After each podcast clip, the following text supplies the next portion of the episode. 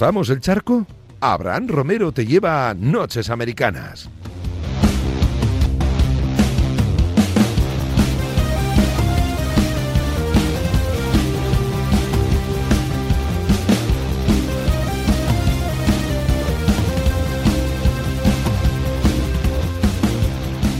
Semana 8 de la NFL en el bolsillo terminó una vez más, llegamos prácticamente al Ecuador de la temporada regular en la Liga de Fútbol Americano de Estados Unidos y hay mucho que analizar, mucho que gestionar y mucho que debatir con Javi López. ¿Qué tal Javi? ¿Cómo estás? ¿Qué tal Abraham? Un placer, tío. Un placer. Javier eh, LZ en Twitter, nuestro amigo Javi, comentarista, ya lo sabéis, narrador de Movistar, de NFL en Movistar Plus y nuestro amigo Diego Campoy. ¿Qué pasa, Diego? ¿Qué pasa, Abraham? ¿Cómo estás? De Campoy10 en Twitter, en el canal de YouTube de Blitz y en prácticamente todos los lados también, ¿eh? Últimamente, ¿no paras? No, me gusta entretenerme, ya lo sabes, me gusta entretenerme. Me Pero lo a ti, no, a los demás, ¿no? Eh, sí, no, yo lo hago porque a mí me divierte. Si luego gusta o no, ya no es problema mío. Pero no, si no, luego ya ganas, pues mira. Eso es, eso es. bueno, decía, semana 8 ya en, en el bolsillo. eh, tenemos a los Buffalo Bills, a los Ravens, a los Titans, a los Raiders, a los Cowboys, a los Packers, a los Buccaneers y a los Cardinals liderando sus divisiones. eh, pero aquí hay. Es verdad que hablábamos todas las semanas, no, no todas, pero casi todas, de lo mismo, pero es el último partido que se ha jugado en esta jornada.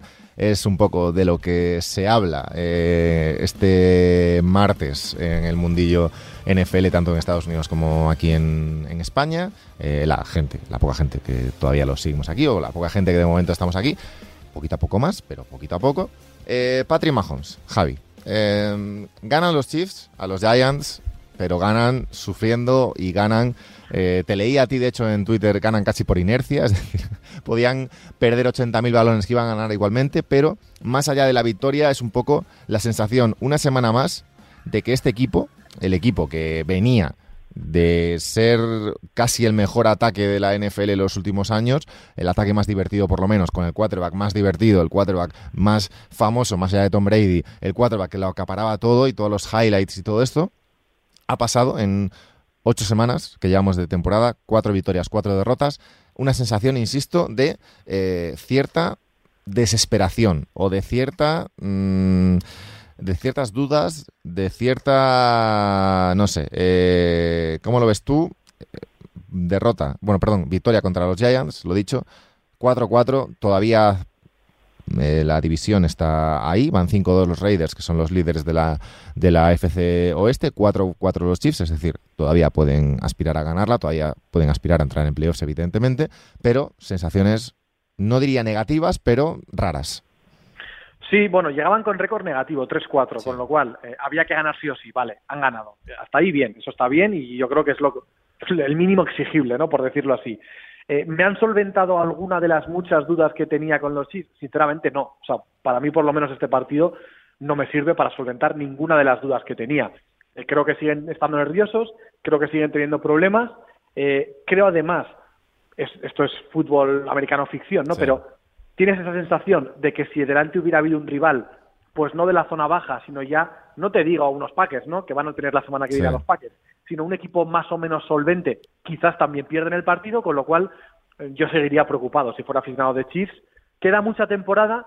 También te digo que el otro día lo hablaba con Rubén, el calendario que tienen por delante es No, es- terrorífico, terrible, pero, terrible. terrorífico, terrorífico. es que O sea, a, eso, a iba, Diego. Lo comentábamos yo creo hace dos o tres semanas con, con la gente que se pasaba por aquí y creo que iban en su momento, pues no sé si 2-3 o 1-2, no recuerdo en qué, en qué semana era concretamente, pero analizábamos un poco el calendario y el calendario es eh, curioso cuanto menos. Packers, Raiders, Cowboys, Broncos, Raiders, Chargers, Steelers, Bengals, Bengals eh, Broncos. Es decir, mamma mía, mamma mía, agárrame. Es muy complicado. Yo, fíjate, de estos tres primeros que comentabas, no les doy favoritos hoy en ninguno. O sea, creo que Packers, Raiders y Cowboys están por encima. De hecho, para mí los Chiefs ahora mismo no están entre los 10 mejores equipos de la NFL hoy. Luego ya sabemos que estos tíos son capaces de lo mejor. Pero para eso tienen que mejorar muchas cosas y para mí no es justo que Mahomes esté tan, tan, tan en el punto de mira como se le está poniendo. Yo acuso más, por ejemplo, a Travis Kelsey. ¿Dónde está Travis Kelsey? Está súper desaparecido. O sea, ayer me parece que hace 20 yardas o así.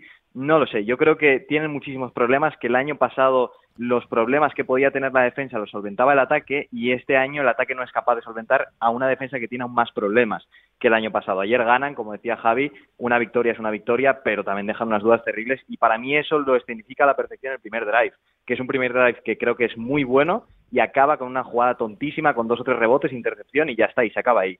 Eso me parece que refleja la perfección lo que ha sido este año de los Chiefs. Yo creo que de los tres próximos, ahora mismo no son favoritos en ninguno. Eh, Javi, tendemos un poco, yo creo todos, a intentar individualizar los problemas y los éxitos de los equipos, especialmente en la NFL, cuando es un, deporte, eh, o sea, pocos deportes de equipo hay más de equipo que la propia NFL, pero mm, en este caso es verdad que yo, por mi, por mi parte, no estará en su mejor momento Patrick Mahomes, pero Patrick Mahomes no es la razón de que estén 4-4 eh, o estén mal los Chiefs, sino que hay más problemas eh, aparte de, eso, igual que cuando ganan los Buccaneers no es solo Tom Brady, cuando ganan los Seahawks no es solo Russell Wilson, cuando ganan los eh, o pierden los Steelers no es Roethlisberger o cuando ganan los Packers no es solo Aaron Rodgers. Eh, tendemos a individualizar los errores y a individualizar sobre todo el día a día y la actualidad y el semana a semana de la NFL, pero va mucho más allá de todo esto y lo podemos ver, luego os preguntaré por la lesión de Derrick Henry, por ejemplo, pero eh, está, eh, ¿qué, opinión te merece la temporada de Mahomes y cómo afecta eso al, resto del equipo y cómo está el resto del equipo, especialmente, pues como lo comentaba Diego, no solo el ataque, sino en este caso para mí la línea ofensiva también. Sí, yo creo que la temporada no es buena de Mahomes. Eh, además, le hemos visto jugar a un nivel que evidentemente este año no lo está teniendo. Pero seguramente también la consecuencia de muchas cosas que están pasando es que él mismo está intentando eh, arriesgar, ser el mm. héroe, eh, remontar los partidos o, definirlos cuando todavía no se pueden definir. Está intentando jugar en una situación de urgencia muchísimo mayor que, que, lo mm. que habíamos visto hasta aquí. ¿Que se ha equivocado más este año? Sí, yo creo que sí. Que encima hay ocasiones en las que ni siquiera tiene suerte, lo decía Diego, pero en la intercepción del primer drive no puede no ser ni siquiera un buen pase pero hay veces que también parece que, todo está, que, todo está, yendo en contra incluso y se están juntando más cosas de lo que de lo que parecía. Yo creo que al final le hemos visto hacer tantas cosas espectaculares que nos sorprendería verle jugar normal, ya no te digo un poco mal, con lo cual por eso llama más la atención. Yo creo que los Chiefs tienen un problema en defensa está claro y la línea ofensiva y algunos de los jugadores clave no han terminado de arrancar, pero yo creo que eso es bastante reconducible.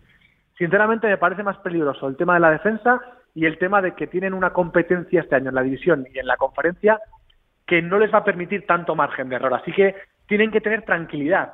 Claro, para eso, lo decía Diego, tienes que ganar partidos las próximas semanas.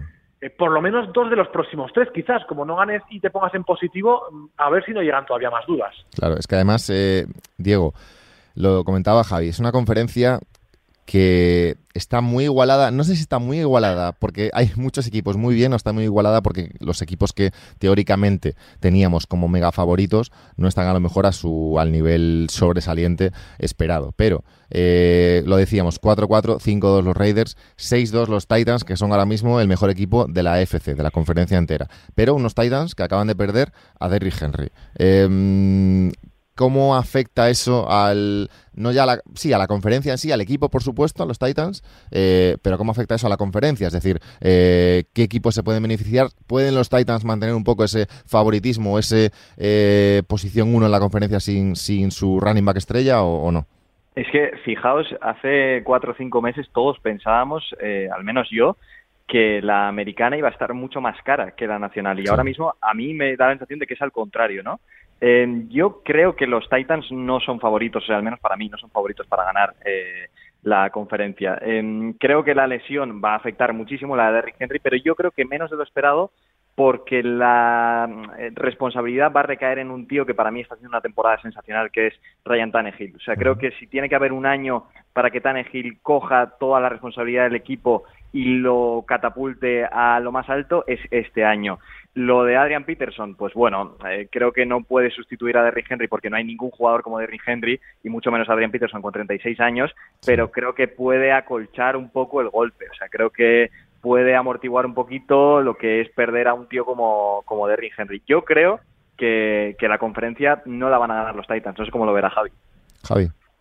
Yo no, yo no lo creo, vamos, ni mucho menos. De hecho, no creo que llegan, creo que no llegan ni a final de conferencia. Lo creía antes, cuando Henry estaba bien, y lo hmm. sigo y lo creo ahora, evidentemente. Creo que equipos como Buffalo, Baltimore, incluso Las Vegas, Pittsburgh, que está Pittsburgh más allá de Rotisberger, eh, creo que tiene un equipazo. Lo que pasa que, bueno, el 4 pack en este caso, en muchas acciones no acompaña. Cincinnati estaba muy bien a pesar de, ese 5, bueno, de, estar 5-3. Eh, los Patriots todavía están ahí. Los Chargers han tenido momentos importantes. Creo que está muy igualada, Javi. No sé cómo lo, vas, lo verás tú, si por arriba o por abajo. Es decir, si está muy igualada porque están todos muy bien o, porque, o porque falta ahí calidad todavía.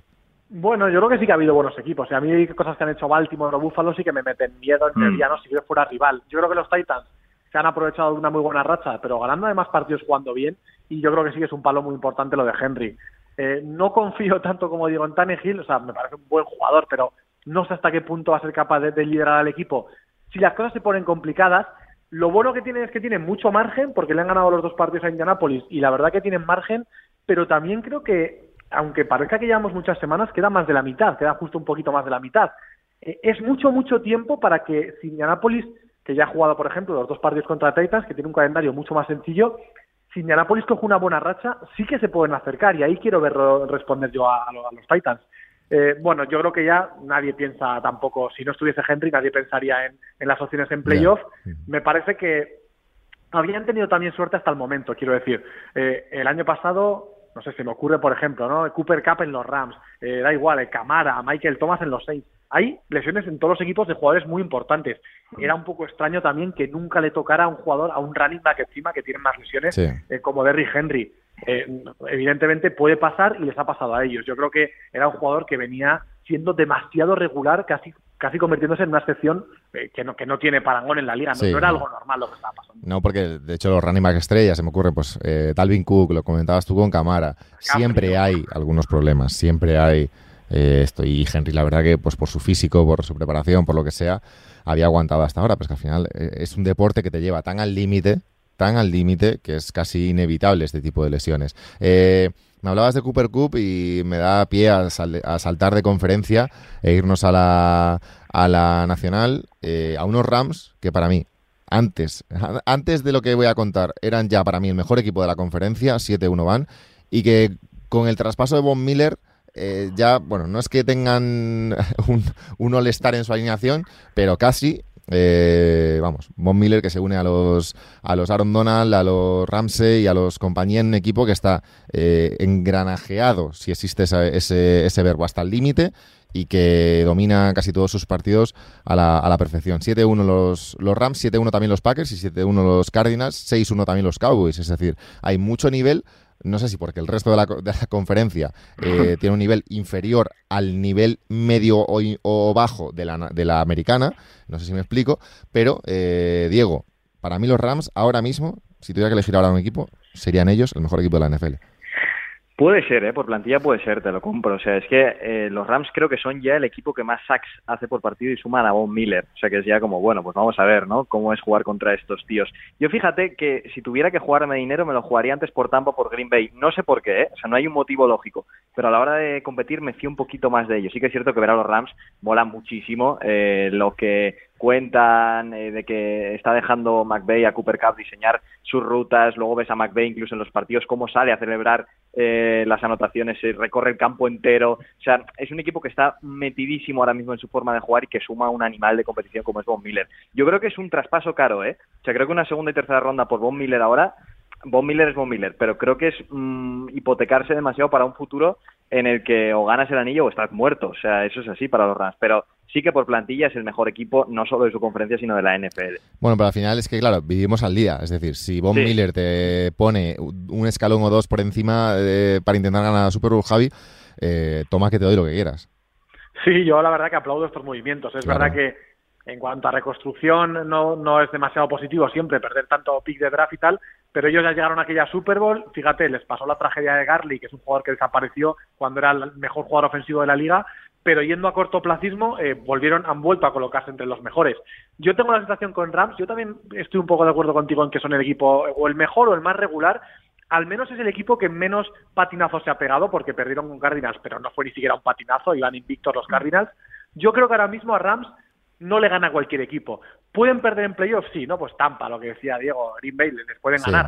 Pero creo que va a llegar un equipo y va a tener que jugar muy bien en un partido de playoff muy bien jugado para ganarles. Yo creo que ellos no se van a pegar un patinazo ni van a hacer un mal partido. Y eso habla muy bien de McVeigh. Yo creo que es el equipo más fiable y, sinceramente, van a llegar a playoff, eso parece evidente, salvo lesiones o que pase algo muy grave, y creo que en playoff o alguien va a jugar contra ellos y les hace un muy buen partido y les gana, o ellos no van a ser los que pierdan el partido. Eh, Diego, un bueno, estadística que te puede valer para un hilito de esos que haces tú. Copiado. Eh, fant- fantásticos. Eh, Y gratis, no. y gratis. Y gratis encima. No, no, no. Eh, debate, porque dentro de la nacional hablábamos de los buenos equipos, pero también hay que hablar de los malos. Detroit está 0-8 eh, en un calendario que por primera vez tiene 17 eh, partidos. Podemos ver el primer 0-17 de la historia, que sería, si no me equivoco, la décima vez, la undécima vez en la historia que un equipo acaba la temporada con eh, todo derrotas. Eh, y viendo el calendario de los Lions, eh, Diego, con, si lo tenía por aquí, Pittsburgh, Cleveland, Chicago, Minnesota, Denver, Arizona, Atlanta, Seattle y Green Bay Packers. Es decir, de ahí hay muchos que digo, ni de coña los ganan, y luego, pues lo del Falcons, Vikings y, eh, y ya casi eh, alguna opción. Pero podemos ver ese primer 0-17. Ese partido contra Atlanta me voy a ir a Detroit a animar, porque madre mía, madre mía, es terrible. No, o sea, yo, mira, lo hablaba ayer con el señor Álvaro Rodríguez, que creo que si gana algún partido va a ser el típico partido que le ganan a Arizona para fastidiarles o algo que no te esperas, ¿no? Sí, o, o que el último cierto- ese contra los Packers, ¿no? Ya que Claro. los Packers estén con todo, con todo el mundo descansando. Eso es, no, pero este año eh, a Baltimore casi le meten el susto, a los Vikings también. O sea que es un equipo eh, que es imposible de predecir. O sea, yo creo que tiene un entrenador que está mal de la cabeza. En el campo no me fío de ninguna unidad, salvo la línea ofensiva, que me parece lo más salvable, y de Andre Swift si está bien. Pero mm, ahora mismo también lo que hablábamos antes, ¿no? Con los chips, si me dices, pon dinero por los Lions en algún partido, no pongo ninguno. O sea, yo pongo dinero en que acaban 0-17. Ojalá que no. Pero a mí me da la sensación de que si gana algún partido va a ser el típico partido random que le sacan a Arizona, a Green Bay, algo así. ¿Van a ganar algún partido, Javi? Sinceramente, por lo que hemos visto hasta ahora, diría que sí, porque es que han- es verdad que han, han dado al palo varias veces. Eh, Sí. Ya San Francisco también recuerdo que al final, eh, de manera un poco increíble, llegan con opciones. Eh, claro, a veces lo de esta semana, ¿no? En su estadio, que les meten eh, casi 350 a un equipo que tampoco es un gran equipo. Joder, es que te mete no sé, 40 y no sé. 44 Filadelfia, ¿eh? Yo diría que yo diría que van a ganar alguno porque es verdad que si quitamos lo de este fin de semana, por lo menos les hayamos visto, oye, hace- hacerse incómodos de vez en cuando para bastantes equipos. Fíjate los Rams, hace, hace poquito que fueron allá a Los Ángeles y, y casi les montan el lío. No sé, yo, yo creo que algunos se merecen ganar ya por lo hecho hasta ahora. Así que, bueno, al final ganar ninguno, uno o dos tampoco hay mucha diferencia, ¿no? Así que bueno. Bueno, pero es eh, nadie, yo creo que nadie quiere entrar en la historia como el como el No. equipo del 0-17. Eh, de hecho, porque los Lions, eh, lo tenía aquí el dato, los Lions ya hicieron un 0-16 en 2008. Eh, de hecho, eh, los, los Lions y los Browns son los únicos que han hecho un 0-16 en la historia. 2000 2008 los Lions, 2017 los, los Browns. Eh, y yo creo que es importante esta semana con Bay. no juegan este fin de semana. Eh, creo que les va a servir un poco para decir, bueno, a, a tomar por culo la temporada, hablando mal y pronto, eh, que se acabe esto ya, o para decir, oye, venga, vamos a dar un poquito de tal y a ver si conseguimos por lo menos ganar un partido o dos y, y evitar un poco el, el ridículo. Pero Luego ya viste lo de, ya viste lo del año pasado con Jets, que ganas un partido, Eso que podían, podían- podían haber ganado los Lions sinceramente un partido esta semana. Ganas el segundo en la 16 y Ya, te quedas claro. sin el pick número uno del draft y, hay algún aficionado que, que se lo toma regular. ¿eh? Hombre, es que ya llegados a ese punto, quiero decir, yo, yo soy el aficionado, el un aficionado de los Lions, por ejemplo, y, y llegan Houston y Detroit a la última jornada, Houston con una victoria y Detroit con cero, y digo, mira, ya llegados a este punto, pues ¿qué quieres que te diga? Pues ya perdemos, ¿sabes? Sí, sí, sí. Sobre todo si tienes un Trevor Lawrence en el número uno de, de ese draft o, o un jugador, eh, digamos, diferencial. Si eso me va a cambiar la, la- la vida en los próximos años, pues mira, eh, es verdad que ese cero eh, llama mucho la atención y al final eres noticia en, en todo el mundo.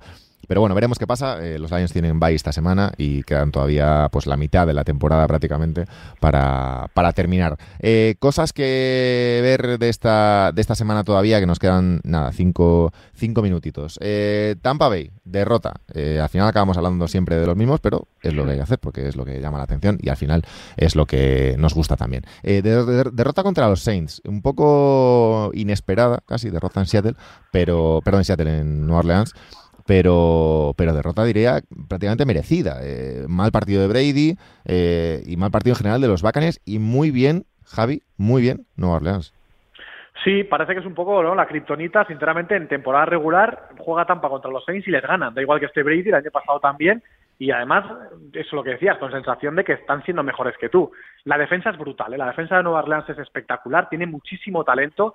Yo creo que al final a Nueva Orleans se le ha bajado un poco del, del podio, del escalón, porque se marchó Brice y porque, bueno, porque no confiamos tanto en Winston, que por cierto se ha roto el cruzado y no va a estar en toda la temporada. Sí. Se le bajó un poco de ese, de ese primer escalón, pero es verdad que mientras esté Peyton y mientras esté esa defensa, ellos compiten. Bueno, no, no es una urgencia para Tampa, tampoco es una noticia que les saque mucho de- del- del buen camino, yo creo. Sí que creo que a Nueva Orleans eh, vamos a ver cómo se resuelve en el tema del quarterback, si fichan o no, que parece que de momento no hay noticias, pero ellos llevan, llevan un buen récord y van lanzados a la wildcard. Si no ganan la división, parece que pueden estar en playoff. ¿Sabes qué cuatro que deberían fichar? A Mike, Newton. a Mike White. Nah. No lo veo, no lo veo.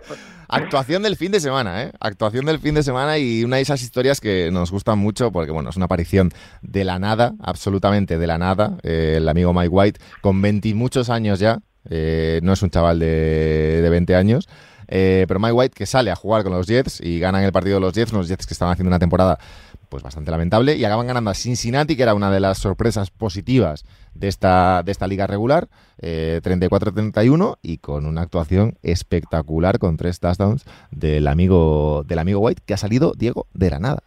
Sí, señor. Además, empieza el partido rarísimo. Hace creo que 12 de 12 y decimos, bueno, este tío que debe en el MVP. Luego, eh, sus dos siguientes pases son dos intercepciones. O sea, no sabíamos qué estaba pasando. Y luego hace un partidazo. Además, mola porque había tres nombres, Mike White, Cooper Rush y Trevor Simian, precisamente en Sí, New Orleans, sí, sí. que han sido como las sorpresas, ¿no? De decir, bueno, sale Javi López a jugar y hace también Ojo. eh, 400 yardas de pase, cuidado.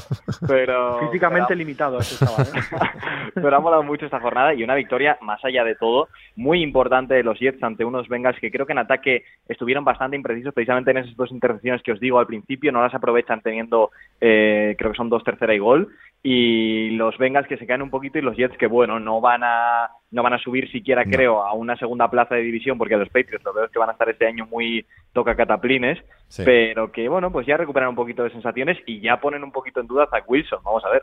Y ya para terminar, eh, Javi, último comentario. Nos queda un pelín lejos ya el partido, pero para mí fue el partido de la jornada, el partido de los partidos que más he disfrutado en las últimas, en las últimas semanas. Green Bay Packers, Arizona Cardinals, ganan los Packers, terminan con ese invicto de los Cardinals. Una sensación un poco de partidazo, pero de que ni- ningún equipo quiso ganarlo. Es decir, para mí los Packers pudieron haberlo ganado eh, mucho antes y Arizona tiene un último drive para ganarlo. Sinceramente, porque parecía que se había caído completamente la defensa de los Packers y al final eh, consiguen aguantar y Kyler Murray y compañía no, no logran no logran el touchdown, así que 24-21. Eh, lo dicho, fue de jueves para viernes, pero por detallito comentarlo, que es, si no lo han visto la gente, el partido yo creo más interesante del fin de semana. Sí, fue brutal. Para mí los Packers merecían la victoria y eh, tenían que haberla conseguido antes. Yo creo que el partido es de inicio casi a fin muy, muy, muy bueno de Packers, que tenían unas bajas espectaculares. Sí, ¿eh? sí. Adams, pero bueno, muchísimas bajas en general. Creo que no lo ganan y al final, bueno, yo recibiendo ya mensajes de Rubén Ideas, imagínate, ¿no? El último minuto ahí. Es verdad que es verdad que todos veíamos que Arizona metía el touchdown, quiero decir, no les iban Sí, a parar, sí. porque No, no, es que no. no, le- no les estaban parando. Y al final, pues fíjate que una, pues un pase que hay una, un malentendido, una falta de comunicación, ahí Green piensa que es una jugada de carrera, entiendo, va a bloquear y, y al final pues lo mantienen los Packers. Yo también creo que con Davante Adams y sin lesiones, sin tantas lesiones, seguramente Packers tienen la contundencia para no dejar que, que exista Ya. ese final, ¿no? Sí. Pero bueno, oye, al final es lo bonito, ver finales así y que, que la gente, ¿no? Pues esté sufriendo con su equipo, luego de Pues repente sí. llega una intercepción, te vuelves loco. Bueno, yo creo que los Packers están en, están en muy buena raza. está claro. 7-1 están ambos, 7-1 los Packers, 7-1 los Arizona Cardinals, de los mejores equipos de la, de la NFL. Javi López, muchísimas gracias, amigo. Te seguimos eh, leyendo, escuchando en Movistar Plus. Un abrazo. Un abrazo fuerte, Abraham y Diego. Diego Campoy, colega, cuídate mucho. No, te vemos ahí en Blitz y en todas partes. Arroba Diego Campoy 10 en, en Twitter. Cuídate mucho, muchas gracias. Abrazo a los dos. Abrazos. Nosotros nos vamos. Madrugada del martes al miércoles de la semana que viene. Un nuevo Noches Americanas aquí en Radio Marca. Y ya sabes, en arroba Noches Americanas, en Twitter, Instagram, iVoox, YouTube, Spotify, donde quieras. Nos ves y nos lees y nos cuentas. Un abrazo.